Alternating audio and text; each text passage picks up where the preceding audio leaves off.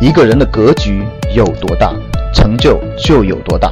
大家好，我是你们的班主任陈瑞，欢迎收听本期节目。想获得节目中提到的学习资料和学习更多的课程，请加我的微信：幺二五八幺六三九六八。我的微信是幺二五八幺六三九六八。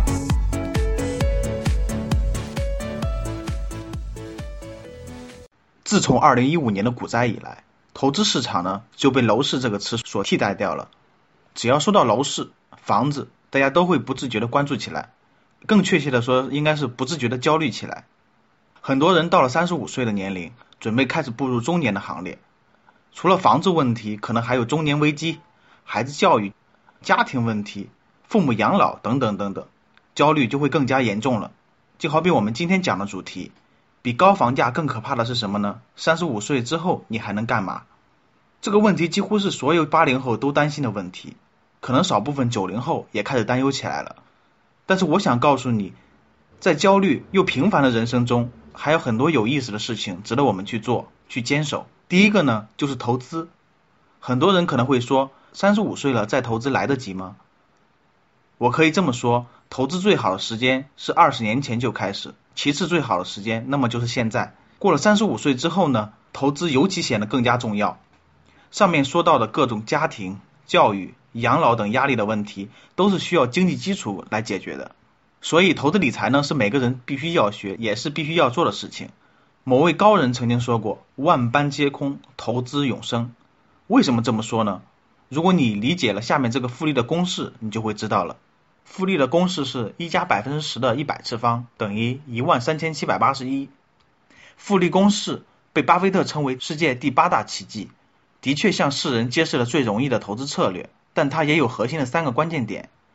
第一个就是本金，就是公式中原始的一，有些人可能是一，有些人可能是二，有些人也可能是零点八，这个是因人而异的。第二个就是增长率，百分之十。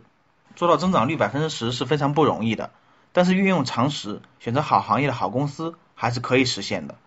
第三个呢，就是最大的影响因子时间，这个反而是最难的，因为复利最难的就是坚持。第二个可以做的事情就是健身、养生、养性，要享受到复利公式带来的无穷威力。最核心的因素是时间周期足够长，也就是说我们必须活得够久。复利在短期看来都是威力有限的。所以要活得够久，最简单、最直接的方法就是健身养生，保持健康，争取活到一百二十岁。吃健康的食物，喝健康的水，呼吸健康的空气，这些是自己稍加管理就可以做到的。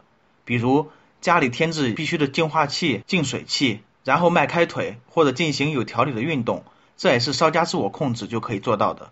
比如可以根据手机 APP 进行每天简单的运动。有条件的朋友可以去健身房进行更科学、更安全的健身活动。当然，也不仅仅就是为了健康而健身，也是为了陶冶自己的性情。修身养性，两者是合在一起的。当我们的身体达到一种非常和谐的境地时，我们的心境也能跟得上，做到也并不难。比如定期读书、定期学习、每日三省等等。健身和读书是这个世界上成本最低的升值方式，而懒。是你最大的敌人，心懒毁了你的梦想，而身懒就是毁了你的健康。第三个可以做的事情就是慈善公益。如果你做到了以上两步，相信你肯定是一个富贵之人。比如我们格局的一些老学员，应该都已经开始了坚持的计划，并且早期的学员也都有所成就了。但多余的财富无法带给你更多的健康、幸福。照顾好你自己，还有你家人的健康，更多的财富用于帮助你的朋友。还有其他需要的人身上，帮助别人幸福，你自身会感到更加幸福。第四个可以做的事情就是旅行。我特别喜欢关善祥老师曾经说过：“你难得出生在这个星球之上，而且成为独一无二的人类，有生之年把这个星球走一遍，看看这个神奇的世界，思考一下这个神奇的宇宙，并且好好领略人类思维艺术之美。通过大量的阅读、观察、感受几千年人类的智慧结晶，你会对生命感到不可思议的自豪。”引发你自身处于生命位置上的深思。其实三十五岁之后要做的事情还有很多很多，不在乎年龄，而在于我们的思维格局。第五个可以做的事情就是构建自己更全面的知识体系，活到老学到老。作为巴菲特一生的伙伴，世界上最伟大的投资家查理芒格就是一个典型的超人。他在八十一岁的时候发表演讲说，他这一辈子还要继续做的事情，第一个呢，构建自己的心理学。他对人类思维上的心理偏见和误区有极强的兴趣和造诣，这也是解释了他成为世界上数一数二的投资大师的原因之一。第二个呢，就是搞清楚邪教对社会和人类影响的问题。为什么一个受过良好教育的大学生会在短短一个周末的时间内被洗脑成为一个工具？这里面蕴含了极强的并且尚未可知的理论根基和方式方法。其实这个问题对我们大家也很有借鉴意义。第三个呢，就是社会性昆虫问题。比如蜜蜂、蚂蚁的团队运作和简单规则，但群体体现出来的智慧和规律又是那么的无懈可击。这方面的观点和凯文·凯利的著作《失控》有很多相似的地方。查理·芒格尚且如此，难道我们就不用学习了吗？躺在三十五岁之前的积累上面吃老本？最近有一篇很火的文章，叫做《即将被清退的第一批八零后》。其实想一想就知道为什么很多中年阶层容易被公司清退了。因为他们以为世界是静止的，所以就不学习了，就躺在以前的功劳簿上了，这样就大错特错了。第六个可以做的事情，就是挑战一些不可能的任务，让自己的心态永远年轻。八块腹肌的全民男生彭于晏看似不到三十岁，但他其实是三十七岁。闫妮逆袭成为国民女神的时候是四十四岁。张家辉拍摄电影《激战》练就八块腹肌的时候是四十六岁。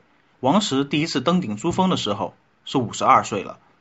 王德顺走在 T 台上面展示自己的风采的时候是八十岁，还有很多五十岁的年龄、三十岁的外貌、二十岁的年轻活力。别说明星了，在我们日常生活中也有这样很多的例子。这类人无论男女，他们都很自律，保持运动、饮食健康。所以通过以上这些例子，我们的心应该更宽，格局应该更大。如果我们日常都仅仅谈论房子、孩子、票子、车子的问题，那生活未免也太狭隘了。我们都希望自己活得充实精彩，所以从现在开始，请你给自己在未来的生活中设计一些更有意义、更有价值的规划吧。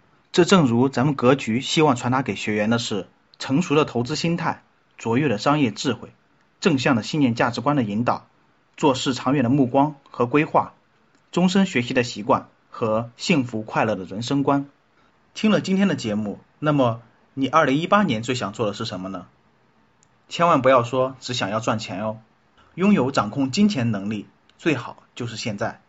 想获得更多投资理财、创业财经等干货内容的朋友们，请加微信幺二五八幺六三九六八及我们的 QQ 交流群六九三八八三八五六九三八八三八五。